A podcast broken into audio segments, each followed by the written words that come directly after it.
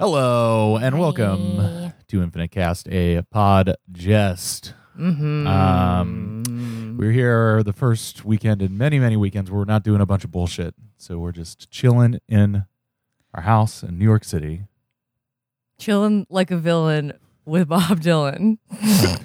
okay. Are you gelling? Chris, are you gelling? I am not gelling. I'm not gelling. I'm not gelling either. I don't think I've ever worn insoles. I Uh, bought them, but I never wore them. I have. Uh, my feet have weird arches and so in certain um, flat flatter tennis shoes like uh, you know Chuck Taylor's Oh, All yeah. Stars. Yeah. It, it helps me to have a uh, an insole. that insole life. Yep. Not an incel, an, An insole. insole. Uh, Insoles for incels. what were we talking about last week? We were just getting into the other academic paper that Hal wrote for his like i- uh, intro to entertainment class, Oh, where yes. he's talking about the adverti- the way that uh, advertising and television has changed in the past. Can you take that card out from under your foot? It's going to stress me out. okay, yeah, sure. Why? Because if it get be- if it gets bent, it's gonna it's gonna stress How me. to get burned? How to get bent. How to get burned? Um, it's a save the date for for a wedding that occurred um like six months ago that we didn't go to. well, I, am personally okay. If I still I get I get I'm irritated by crumpled up paper, okay. That's that's crumpled new. and damaged and bent paper. All right, all right. Uh, all right, let's get into it. Let's get into it. Uh, so we're we're talking about um, well, uh, I don't I don't need to contextualize. I don't think, Okay. but at this point, it's it's the problem where it's 500 channels and nothing on. Damn, it do be like that. uh, but so there's like the basic cable is fighting with like the big four networks, Okay. uh, and someone is going to come in and try to make some money off of that. okay, great. The ACDC. And that man's name is Carlos Watson. That man's name is Carlos Watson. The ACDC, which is uh, the American Council of, of Disseminators of Cable, the ACDC campaign, brilliantly orchestrated by Boston, Massachusetts, Viney and Veals Advertising, was pummeling the Big Four in the fiscal thorax with its ubiquitous anti passivity slogan, Don't sit still for anything less, when a wholly and unintended coup de grace to network viability was delivered in the form of an unrelated Viney and Veals side venture. V&V, like most U.S. ad agencies, greedily, butter, greedily buttered its bread on every conceivable side when it could, and started taking advantage of the plummeting Big Four advertising rates to launch effective network ad campaigns for products and services that wouldn't previously have been able to afford national image proliferation. For the obscure local Nunhagen Aspirin Co. of Framingham, Massachusetts, Viney and Veals got the Enfield based National Craniofacial Pain Foundation to sponsor a huge touring exhibition of paintings by artists with crippling craniofacial pain about crippling craniofacial pain. The resultant network Nunhagen ads were simply silent 30 second shots of some of the exhibits with Nunhagen aspirin in soothing pale pastels at lower left. This sounds already like uh, that thing where if you mute enough brand, or if you block enough brands on Twitter, uh, you get like really weird ads. Boom, yes. Uh, or like if you get deep enough in YouTube, you start getting served ads that like make no sense for things that don't seem like they exist. Totally, like micro micro targeting. Yeah. Uh, the paintings themselves were excruciating. and that the deeper you get, get into this, the more surreal the ads become. yes, the paintings themselves were excruciating. The more so because consumer HD TV had arrived, at least in the very upscale Incandenza home. The ads with the more dental pain type paintings, Hal doesn't even want to think back on. what with a fragment of cannoli wedge someplace upper left, he keeps looking around for Schacht to ask him to have an angle mirrored look at. One he can recall was of an ordinary middle class American guy's regular face, but with a tornado coming out of the right eye socket and a mouth at the vortex of that tornado screaming. And that was a mild one, which takes us to endnote 162. Every Nielsen respondent seemed to respond with a special neural repulsion to one or another particular portrait. There was one of a woman with every carpenter's tool known to God exiting her face, one of a young male with a spear of scarlet light through the right temple and coming clear out the other side, a woman with her crown between the incisors of some sort of shark so huge it passes from view past the frame, a grandmotherly type with roses, human hands, a pencil, and other lush type flora, all coming serpentine out of her open skull's top, a head coming out in a long string from a throttled tube of paste, a Talmudic scholar bearded in needles, a Baconian pope with his hat on fire. three or four dental ones that sent people scrambling to the bathroom to floss themselves bloody. The painting that had particularly nailed nine year old Hal and had had him popping Nunhagen compulsively until his ears started ringing and didn't stop for almost a week had been of a deeply parlor tanned and vaguely familiar upscale male, a disembodied fist yanking a handful of brains out of the guy's left ear, while the guy's over healthy face, like most of the ad's faces, wears a queer look of intense, unhappy concentration, one more of like brooding than conventionally expressive of pain. Back to the text. Uh, sounds sounds awful. Sounds brutal. Uh, the ads cost next to nothing to produce. Nunhagen aspirin sales went nationally roofward, even as rating figures for the Nunhagen ads themselves went from low to abysmal. People found the paintings so excruciating that they were buying the product but recoiling from the ads. Now you'd think this wouldn't matter so long as the product itself was selling so well. The fact this fact that millions of national viewers were zapping or surfing to a different channel with their remotes the moment a silent painted twisted face with a hatchet in its forehead came on.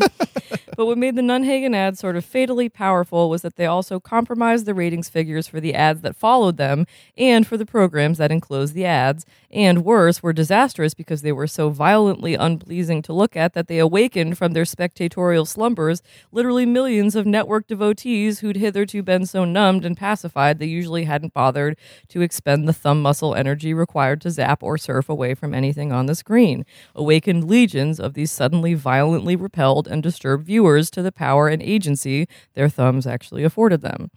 Viney and Veals' next broadcast, Cash Cow, a lurid series of spots for a national string of walk-in liposuction clinics, reinforced the V&V trend of a high product sales but dreadful ad ratings. And here the big four were really put on the spot because even though the critics and PTAs and eating disorder oriented distaff packs were denouncing the Lipovac spots' shots of rippling cellulite and explicit clips of procedures that resembled crosses between hyperbolic Hoover upright demonstrations Ugh. and filmed autopsies Ugh. and cholesterol conscious cooking shows that involved a great deal of chicken fat drainage. And even though audiences' flights from the Lipovac spots themselves were absolutely gutting ratings from the other ads and the shows around them, network execs' sweaty, sleep infected with REM, vivid REM. Vivid REM visions of flaccid, atrophied thumbs coming twitchily to life over remote zap and serve controls. Even though the spots were again fatally potent, the Lipovac string's revenues were so obscenely enhanced by the ads that Lipovac Unlimited could soon afford to pay obscene sums for 30 second network spots. Truly obscene. Sums the besieged four now needed in the very worst way. And so the Lipovac ads ran and ran, and much currency changed hands, and overall network ratings began to slump as if punctured with something blunt. From a historical perspective, it's easy to accuse the network corporations of being greedy and short-sighted W slash R slash T explicit liposuction, but Hal argued with the compassi- compassion Mr. Ogilvie found surprising in a seventh grader that it's probably hard to be restrained and far-sighted when you're fighting against a malignant, invasive V&V backed cable cabal for your very fiscal life day to day. In hindsight, though, the Big Four's spinal camel straw had to have been the V&V's trio of deep focus, black and white B- B&W spots for a tiny Wisconsin cooperative firm that sold tongue scrapers by prepaid mail. These ads just clearly crossed some kind of psychoaesthetic line, regardless of the fact that they single handedly created a national tongue scraper industry and put Fond du Lac's No Coat Inc. on the Fortune 500, which takes us to endnote 163. No Coat Inc. ended up occupying the number 346 spot, vacated by hosts CBS, Hal noted with surprisingly little irony. Back to the text. Stylistically remini- rem- reminiscent of those murderous mouthwash, deodorant, and dandruff shampoo scenarios that had an anti hero's chance encounter with a gorgeous desire object ending in repulsion and shame because of an easily correctable hygiene deficiency, the no coat spots' chilling emotional force could be located in the exaggerated hideousness of the near geologic layer of gray white material coating the tongue of the otherwise handsome pedestrian who accepts a gorgeous meter maid's coquettish invoca- invitation to have a bit of a lick of the ice cream cone she's just bought from an avuncular sidewalk vendor. The lingering close up on an extended tongue that must be seen to be believed coat wise. The slow motion, full frontal shot of the maid's face going slack with disgust as she recoils, the returned cone falling unfelt from her repulsion paralyzed fingers, the nightmarish slow mo with which the mortified pedestrian reels away into street traffic with his whole arm over his mouth, the avuncular vendor's kindly face now hateful and writhing as he hurls hygienic invectives. These ads shook viewers to the existential core, apparently. It was partly a matter of plain old taste. Ad critics argued that the no coat spots were equivalent, equivalent to like Preparation H filming a Procto exam, or a Depend adult undergarment camera panning for floor puddles at a church social. Oh. But Hal's paper located the level at which the Big Four's audiences reacted here as way closer to the soul than mere tastelessness can get. V and V's, yes. Nothing. I Just thinking about just tongue. thinking about tongues and under depend adult undergarments. I and- know. All the all the disgusting things He that does- our yeah. bodies do. Yeah, he does love getting real scatological. He's doesn't bo- he? he's body horror He a is little body bit. horror. Uh, it's mundane body horror. It is. It- that, that is one of the things that would be difficult to um difficult but essential to um uh p- put into like any kind of adaptation. I guess what it makes me think of. Did you ever watch Ren and Stimpy, Molly? I did. You know that this stylistic thing in Ren and Stimpy where they would occasionally cut to a hyper detailed still of Yeah. something disgusting. Yeah, It's like that. yeah. Um, SpongeBob would do that too, to a less disgusting level, but like the really weird Yeah, detail. like he'd be like he where he'd be his eyes would be like crusted from lack of sleep Yeah, or yeah. something like that. yes, Yeah, they definitely cribbed that from uh Ren and Stimpy, but there was something ab- truly nightmarish about the the the Ren and Stimpy style. or like you zoom in and like eyes are like bloodshot. yeah, exactly. I remember bloodshot eyes being a common theme, probably because everyone was fucking stoned. Yeah, I guess. Yeah. Just looking in the mirror. Uh, where am I? Uh, V&V's No Coat campaign was a case study in the eschatology of emotional appeals. I love a case study in the eschatology. Me too. We- It towered, a kind of Uber ad, casting a shaggy shadow back across a whole century of broadcast persuasion. It did what all ads are supposed to do create an anxiety relievable by purchase. It just did it way more well than wisely, given the vulnerable psyche of an increasingly hygiene conscious USA in those times. The No Coat campaign had three major consequences. The first was that horrible year Hal vaguely recalls when a nation became obsessed with the state of its tongue, when people would sooner no sooner leave home without a tongue scraper and an emergency backup tongue scraper than they'd fail to wash and brush and spray. The year when the sink and mirror areas of public restrooms were such grim places to be.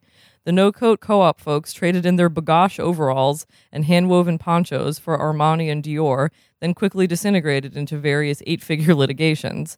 But by this time, everybody from Procter and Gamble to Tom's of Maine had its own brand scraper out, some of them with baroque and potentially hazardous electronic extras. I didn't know Tom's of Maine was a th- was a Me thing. in the neither. Tom's of Maine was like the deodorant of Vermont. I know it's of Maine, regional, but- yeah. Uh, all the all the hippies loved that shit. The uh, again, he's hitting our two regionalisms because, of course, Procter and Gamble, Cincinnati company. There you go. Those are the two the two uh the Yeah. two wolves. Inside you, there are two scrapers. The second consequence was that the big four broadcast networks finally just plain fell off the shelf, fiscally speaking. Riding a crest of public disaffection not seen since the days Jif commercials had strangers shoving their shiny noses in your open jar, the Malone, Turner, and shadowy Albertan led cable cabal got sponsors whose ads had been running as distant as seven or eight spots on either side of the no coat gaggers to jump ship to ACDC US Broadcast TV's True Angels of Death. Malone and Turner then immediately parlayed this fresh injection of sponsorial capital into unrefusable bids for the rights to the NCAA Final Four, the MLB World Series, Wimbledon, and the Pro Bowlers Tour. At which point, the Big Four suffered further defections from Schick and Gillette on one side and Miller and Bud on the other. Fox filed for Chapter 11 protection Monday after ACDC's coup announcements, and the Dow turned grisly indeed on GE, Paramount, Disney, etc. Wouldn't that be nice? oh God. Can you imagine? Within th- uh, days, three out of the four big networks, uh, three out of the big four networks had seized broadcasting operations, and ABC had to fall back on old Happy Days marathons of such relentless duration that bomb threats began to be received by both the network and by poor old Henry Winkler, now hairless and sugar addicted in La Honda, California, and seriously considering considering giving that lurid-looking but hope-provoking lipovac procedure a try. dot dot dot.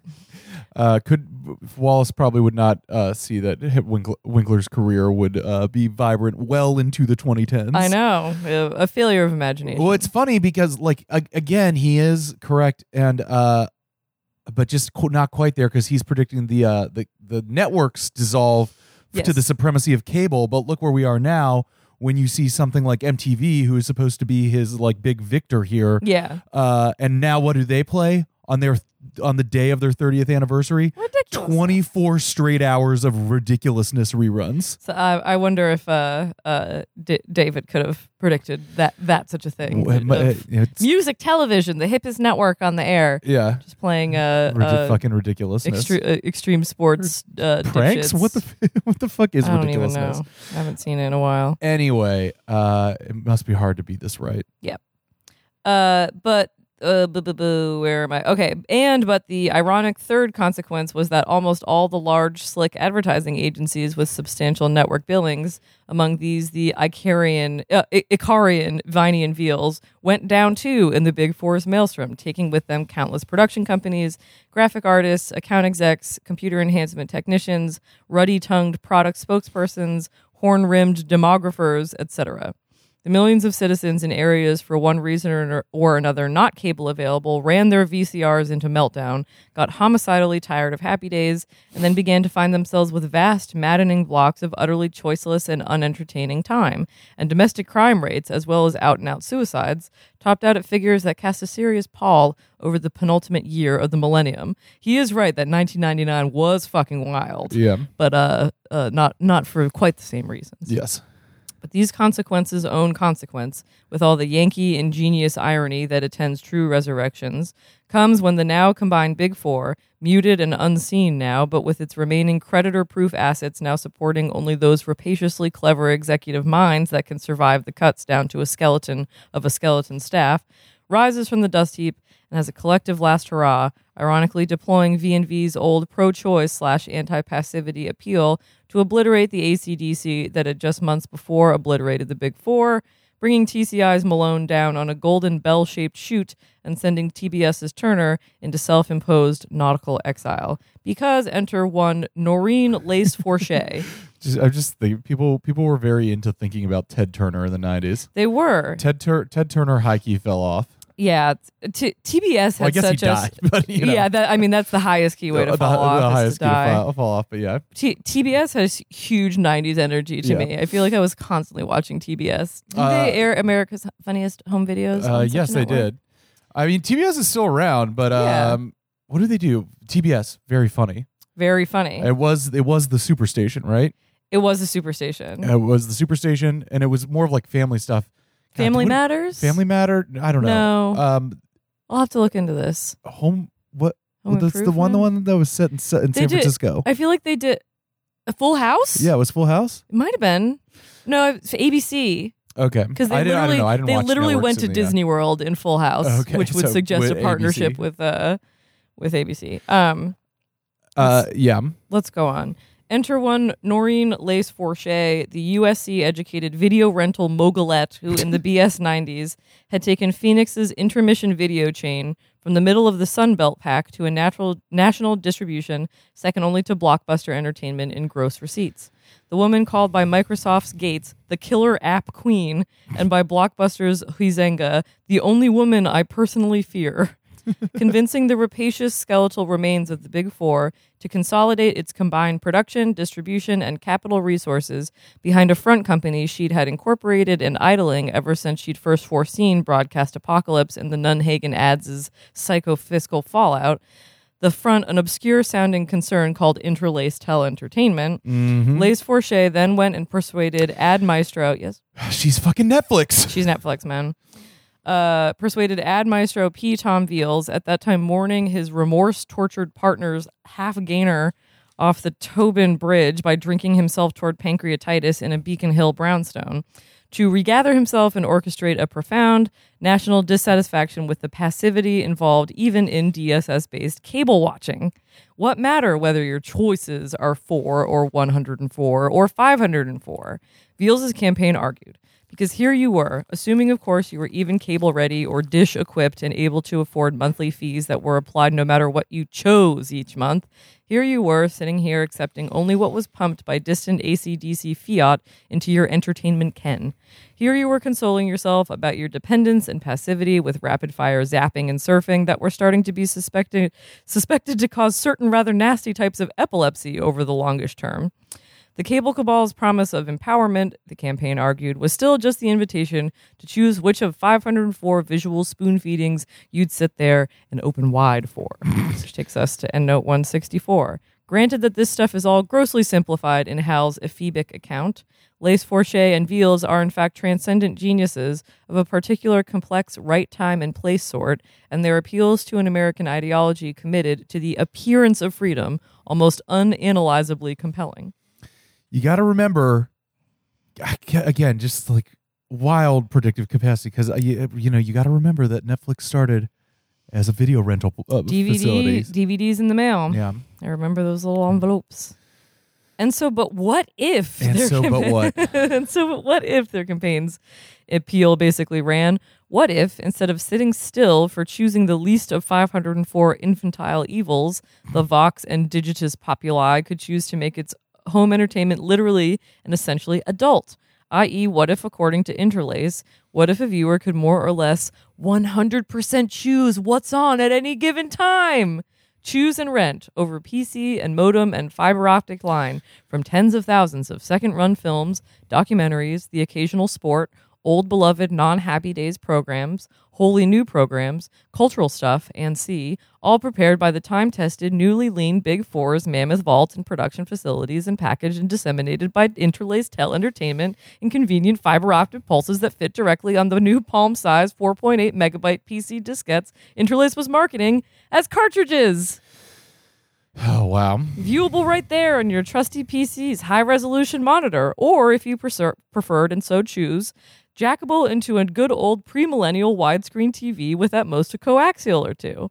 Self selected programming, chargeable on any major card or on a special low finance charge interlace account available to any of the 76% of U.S. households possessed of PC, phone line, and variable credit, verifiable credit. What if, Veals' fo- spokeswoman ruminated aloud, what if the viewer could become his slash her own programming director? What if she slash he could define the very entertainment happiness it was her slash his right to pursue? The rest, for Hal, is recent history. By the time not only second run Hollywood releases, but a good many first run films, many Saints of Newark, plus new sitcoms and crime dramas and near live sports, plus now also big name anchor nightly newscasts, weather, art, health, and financial analysis cartridges were available and pulsing nicely onto cartridges everywhere. The ranks of ACDC's own solvent pro- program pumpers had been winnowed back to the old movie and afternoon baseball type uh the sorry the old movie and afternoon baseball major metro regional systems of more like the bs 80s passive pickings were slim now. American mass entertainment became inherently proactive consumer driven and because advertisements were now out of the televisual question any halfway sensitive Power PC's CPU could edit out anything shrill or ungratifying in the post receipt review function of an entertainment diskette. Cartridge production, meaning by now both the satellite satellitic spontaneous dissemination of viewer selected menu programming and the factory recording of programming on packaged 9.6 megabyte diskettes The, available. the thing is, is like this isn't even entertaining because he's just describing what He's just what, describing what's ha- what what, what has already happened. It's not even like speculative. I It's, know. it's almost kind of boring because you're like, yes, yeah, I yeah, know, yeah, yeah, yeah. I know. This is what ha- this is what TV is like now. uh, 9.6 megabyte diskettes available cheap and playable on any CD-ROM equipped system. Yes, cartridge production, though tentacularly controlled by an interlace that had patented the digital transmission process for moving images and held more stock than any one of the five baby bells involved in the internet fiber optic transmission grid bought for 0.17 on the dollar from GTE after Sprint went belly up trying to launch a primitively naked early mask and tableauless form of videophony became almost Hobbesianly free market. No more network reluctance to make a program too entertaining for fear its commercials would pale in comparison.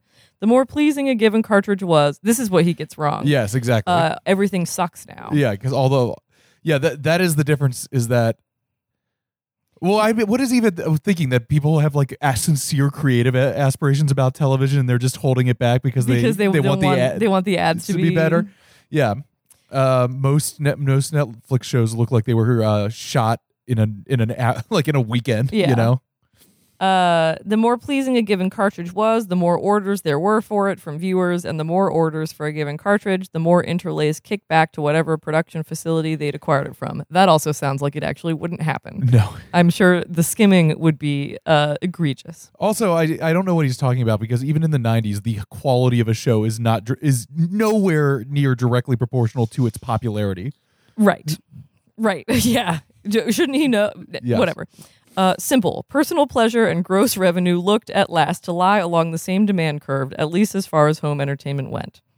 And as Interlace's eventual outright purchase of the network's production talent and facilities, of two major home computer conglomerates, of the cutting edge Frox 2100 CD ROM licenses of Apps Inc., of RCA's DSS orbiters and hardware patents talking about apps, man. uh, and of the digital compa- it is spelled AAPPS Okay. apps Apps. and of the digital compatible patents to the still needing to come down in price a little technology of HDTV's visually enhanced color monitor with microprocess circuitry and two over square root of area exclamation point more lines of optical resolution He's talking about the K's, 4Ks.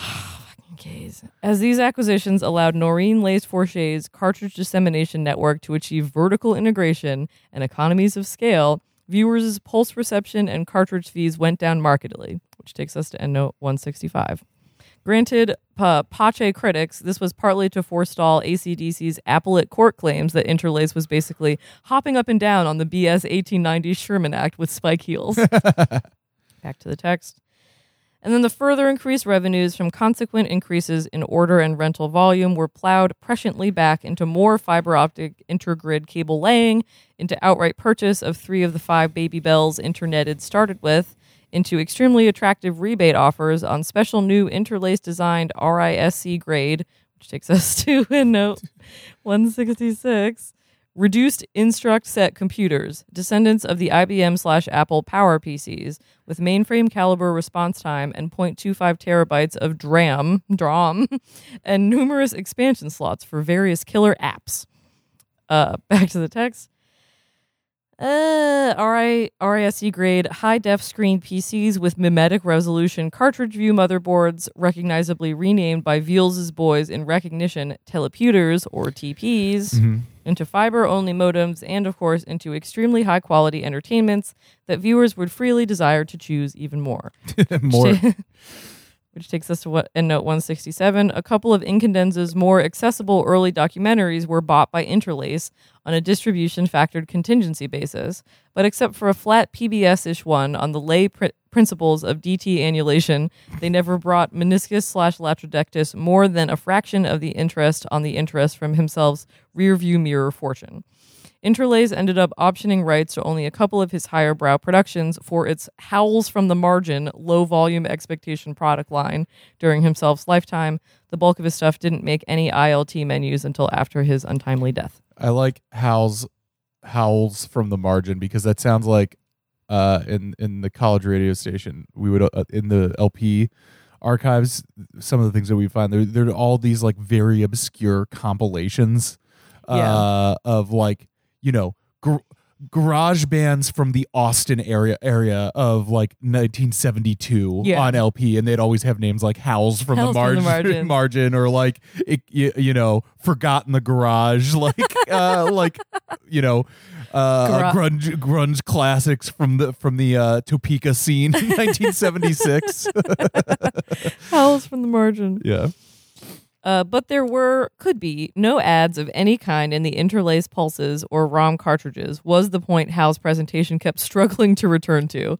And so then, besides, e.g., a Turner who kept litigating bitterly via shortwave radio from his equatorial yacht, the true loser in the shift from ACDC cable to interlace grid was an American advertising industry already reeling from the death of broadcast Big Four.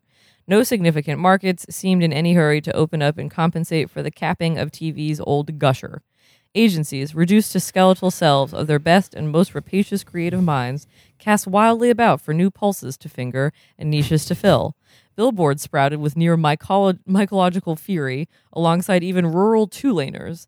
No bus, train, or trolley or hack went unfestooned with high gloss ads. Commercial airliners began for a while to trail those terse, translucent ad banners usually reserved for like Piper Cubs over football games and July beaches. Magazines, already endangered by HD video equivalents, got so full of those infuriating little Fallout ad cards that fourth class postal rates ballooned, making the email of their video equivalents that much more attractive in another vicious spiral.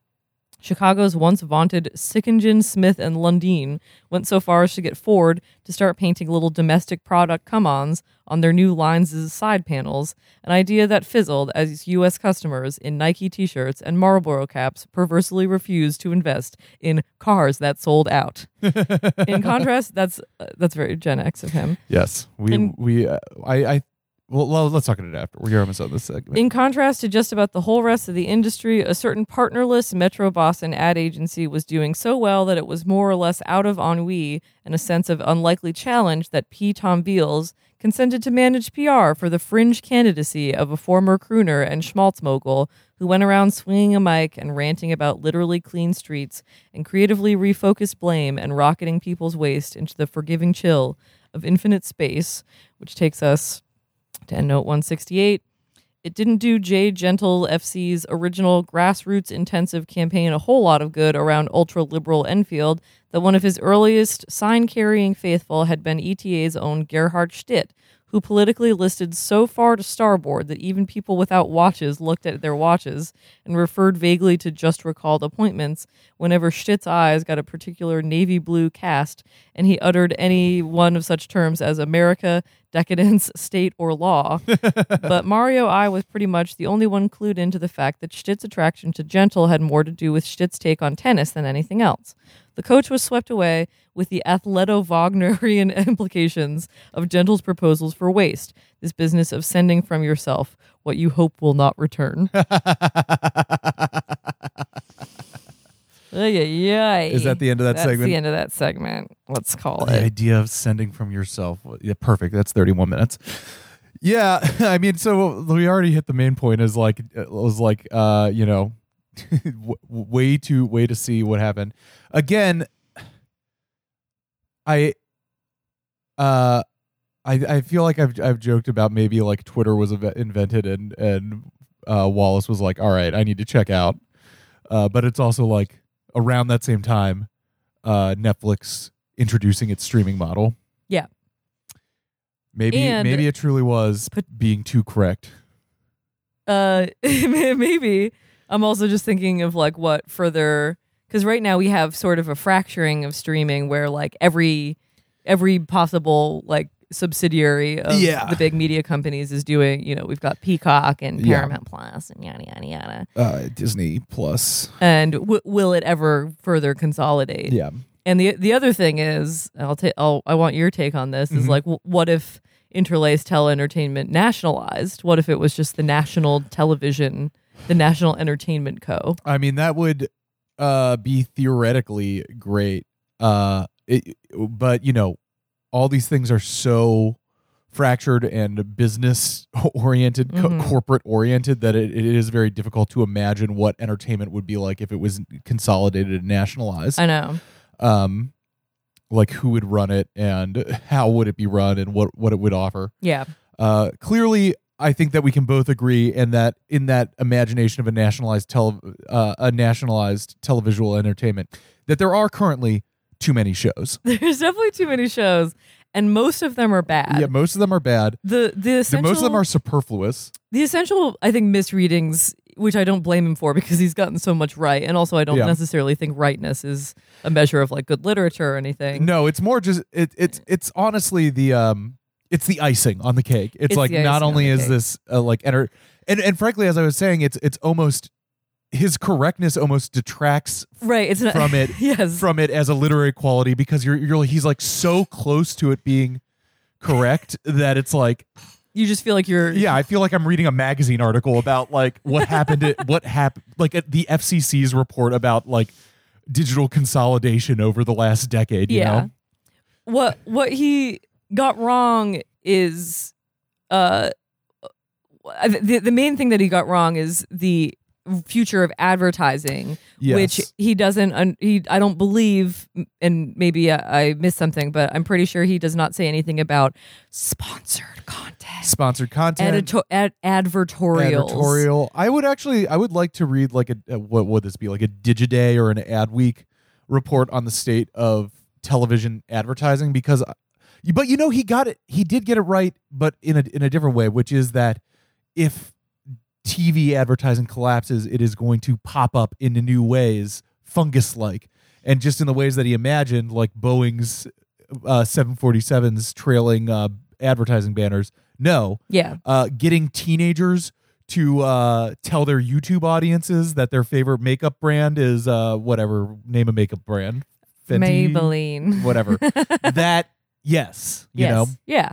Also, one of the really, I'll, I'll have to reread it. George Saunders has an amazing um, short story where uh, an elderly person, I believe either like a grandmother or grandfather, takes their grandchild to the big city to see Babar live. okay, You know, the, that elephant, that yeah, colonial the, the elephant. colonial, the colonialist elephant. and the um the the vision of the future is basically that ads are so everywhere that like holograms basically pop uh, up in front of you Yeah. and like you have to interact with them. You have to like state preferences or like say that you like something or don't like something or That's offer very- information about yourself. And if you refuse then you are punished.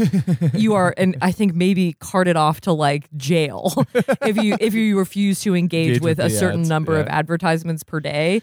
And it just the the the short story was kind of about the the ch- child child joy versus the cynicism of Of the, uh, uh, of advertising uh, you know, that's that is something that's like the Minority Report vision of the future. That's something that I enjoy in that movie. The idea that the the ads like scan you and are like you walk into a mall and it's like a bunch of Mhm. like towering holograms going like, "Hi Molly, would you like to buy this handbag?" Yes, and and they are targeted in that short story. Like for him, it would be like, "Hey, hey, Grandpa, your fucking lower back hurts, right? Yeah. Get this like numbing cream."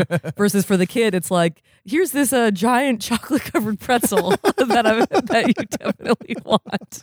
And you're like, "Ooh, I do want that giant." And then, giant the, Grandpa, Grandpa, can we get it, please?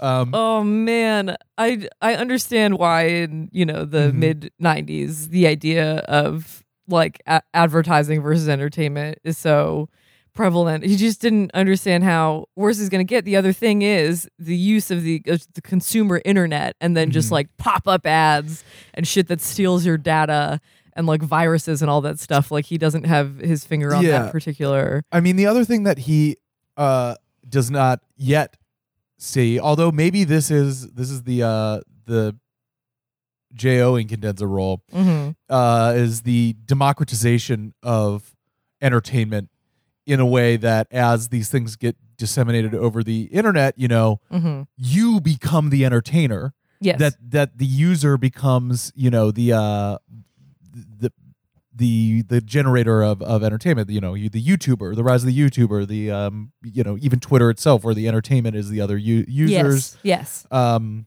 Everyone becomes a It- nano influencer. influencers, shit like that. Influencers who, you know, it is funny that they, we've decided on the term of influencers for them because they are, in the end, just entertainers. yes. You know, Right. um, and so that that would become such a big part of the landscape of entertainment. Um, hmm in addition to this, like the technological ch- change into this streaming, Right. uh, infinitely programmable model, Right. but still more correct than not. um, yeah, I don't know because I guess to get back to that thing that I was saying about like the correctness isn't really the point. In, in fact, it's more of a distraction. It's like there is a certain way in which, uh, it almost like obscures whatever commentary he's trying to do on anything. you Yeah, know? and especially because he is he this this is where he does get into the realm of the annoying when he's talking about you know 5.7 megabyte diskettes or whatever. yeah, yeah, I'm just like, shut up.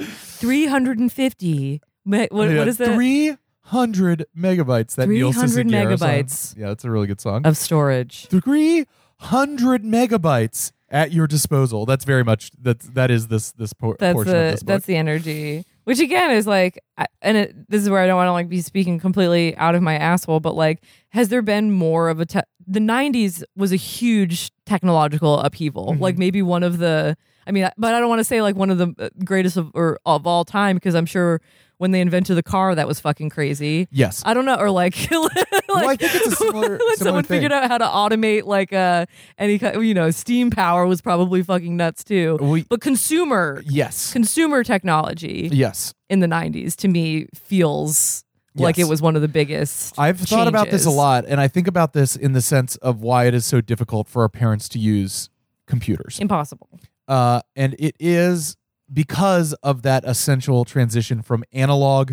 to digital, yes uh, it, it- which is a interface transition. We were Mhm. raised in the digital world, in which, like, from basically as long back as I can remember, I was like working with the interface of a computer yes and figuring out how to work. But if it, that just comes along when you're like 40, yeah or 45 or whatever I, you know i forget how old my parents were when we got our first pc like that is a completely new way to interface with an object but a lot of it was Oh, dare i say sk- skeuomorphic Yes. like the whole invention of apple computing of the graphic user interface is Yeah. like it's a folder. Yes. You know what a folder is, Yes. right? You've got a bunch of papers that you want to put in a folder. Well, look at this little icon that's a folder. Folder, Why don't you put this paper in the folder? Hey, you wanna you wanna save this? Like, oh, you know, uh, I'll just save it right here, and then it's saved. I've had to teach my mom how to forward an email like three years ago. yeah But I under I have empathy for that Yes. to a certain extent. But they did try to hold. Some people tried to hold your hand. Not not all those like uh, DOS commands. Those those were insane. Oof, i never got into dos um you know what that's not true i i learned how to use dos enough to run games off of it I I was not not familiar with that. um but the, the other thing that I hope is that in our lifetimes we won't have to deal with as big of a transition as analog to digital to as digital to the next thing. the digital it would the next it thing would- is incorporated. It's it's cyborg stuff. Yeah, it, it is. It will truly suck uh, if you know when we turn like forty five. If they're like, guess what? We invented computers too. it, I mean, I hate to say, it, and maybe th- this is where I, I'm making my prediction. Yeah. I would be uh, happy to be proven wrong. Uh, it's our kids are going to be like, mom, mom, dad, dad, you guys are fucking idiots for not put the computer in your head. Everyone is doing it. Why aren't you putting the computer in your head? We have computers in our head. It makes our life so much easier. Get the jack. Get the jack, jack in, Jack get into in. this matrix, get in the matrix, bitch. Get in the matrix. It's nice Grandpa here. The water, the water's fine. Yeah. That's going to be the that, that's my prediction. Is that I think uh, yeah, tech gonna is going make to the start matrix real. We're right now everyone's you know we're getting the botox we're getting the fillers we're getting the bbls next is going to be how to download a um an operating system into your body. How do I how do I open PDF with my brain? the pdf with my brain? Oh that, that's the, the thought of that. It's enough to want to eliminate your own map you know what i mean? Yeah. I um don't worry i'm fine. Don't don't do a wellness check on me. I'm, I- I'm good. I also I do appreciate it is a very like Cronenbergian and I'm sure that he this is what he was going for in this segment the the move between the incredibly like disgusting like body stuff Yeah. and into all this like futuristic tech stuff. yeah I don't know. It's good. it's good I like Cronenberg. yeah Uh anything else? You're looking at your phone, so I think you're done. the, I'm, I'm just making sure my mom didn't call so you know with a question about how to open pdf Oh yes. uh, we all have to have our weekly long calls with our moms about about how to forward email. But we we love them, don't don't we, folks? We love our moms. We love our moms and their computer struggles. Today we're we're appreciating moms. Yes. Shout out to mom. Without without you, I certainly wouldn't be here podcasting. Um, are we going to be able to do Infinite Cast next week? Let's uh let's say it's a mate. It might be a mate. We might be skipping a week, but Yeah, let's we, see. We're going to see. We're going to London to see a Jets game. Yeah. Uh, for those of you who listen to this, we can uh, we can uh, uh, disseminate that that somewhat privileged knowledge. it's not like it's not like confidential. No, I. It's just like we. I don't know. We have no idea how to share this information, or like, if, if are people going to be mad that we're like traveling internationally? It's just you know, it's Maybe, hard yeah. to figure out where people are on this thing. Yeah. But you here, dear listener, are close personal friends, and Y- and we can tell you these things. It's it's it's a tough it's a tough time for disclosure of uh having fun. yes, it Also. I'll say that It uh, a lot of people would prefer right now in 2020 and 2021 and probably 2022 that you would if you're having fun, you just uh keep it to yourself. just keep it to yourself. Which honestly, maybe they're right. Maybe they are right. Well, Maybe- that I don't look. I don't want to get too into it, but I I don't want to let those people win because that does seem, in its own way, it has been like a decade long crusade from a certain type of person of being like, if you are having fun, you are uh be you are doing something wrong. If you're having fun, you suck. If you're having fun, you suck. Exactly. Uh, and I don't want to let those people win, even if right now it seems like they have won a battle. You Yeah. know, But yeah, they'll lose the war. Yeah. Fu- fu- fun will win. fun, fun will win. Yeah. All right. Shall we close out? Yeah. All right. Bye. Bye.